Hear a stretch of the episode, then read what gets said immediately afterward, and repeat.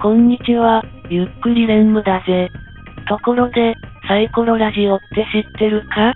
毎週金曜日に更新される、バフンよりもしょうもないラジオだ。でも、バフンは肥料にもなるんだぜ。イヤホン、スピーカー越しのみんなも、日常の肥やしとしてサイコロラジオを聞いてくれよな。以上、ゆっくりレンムでした。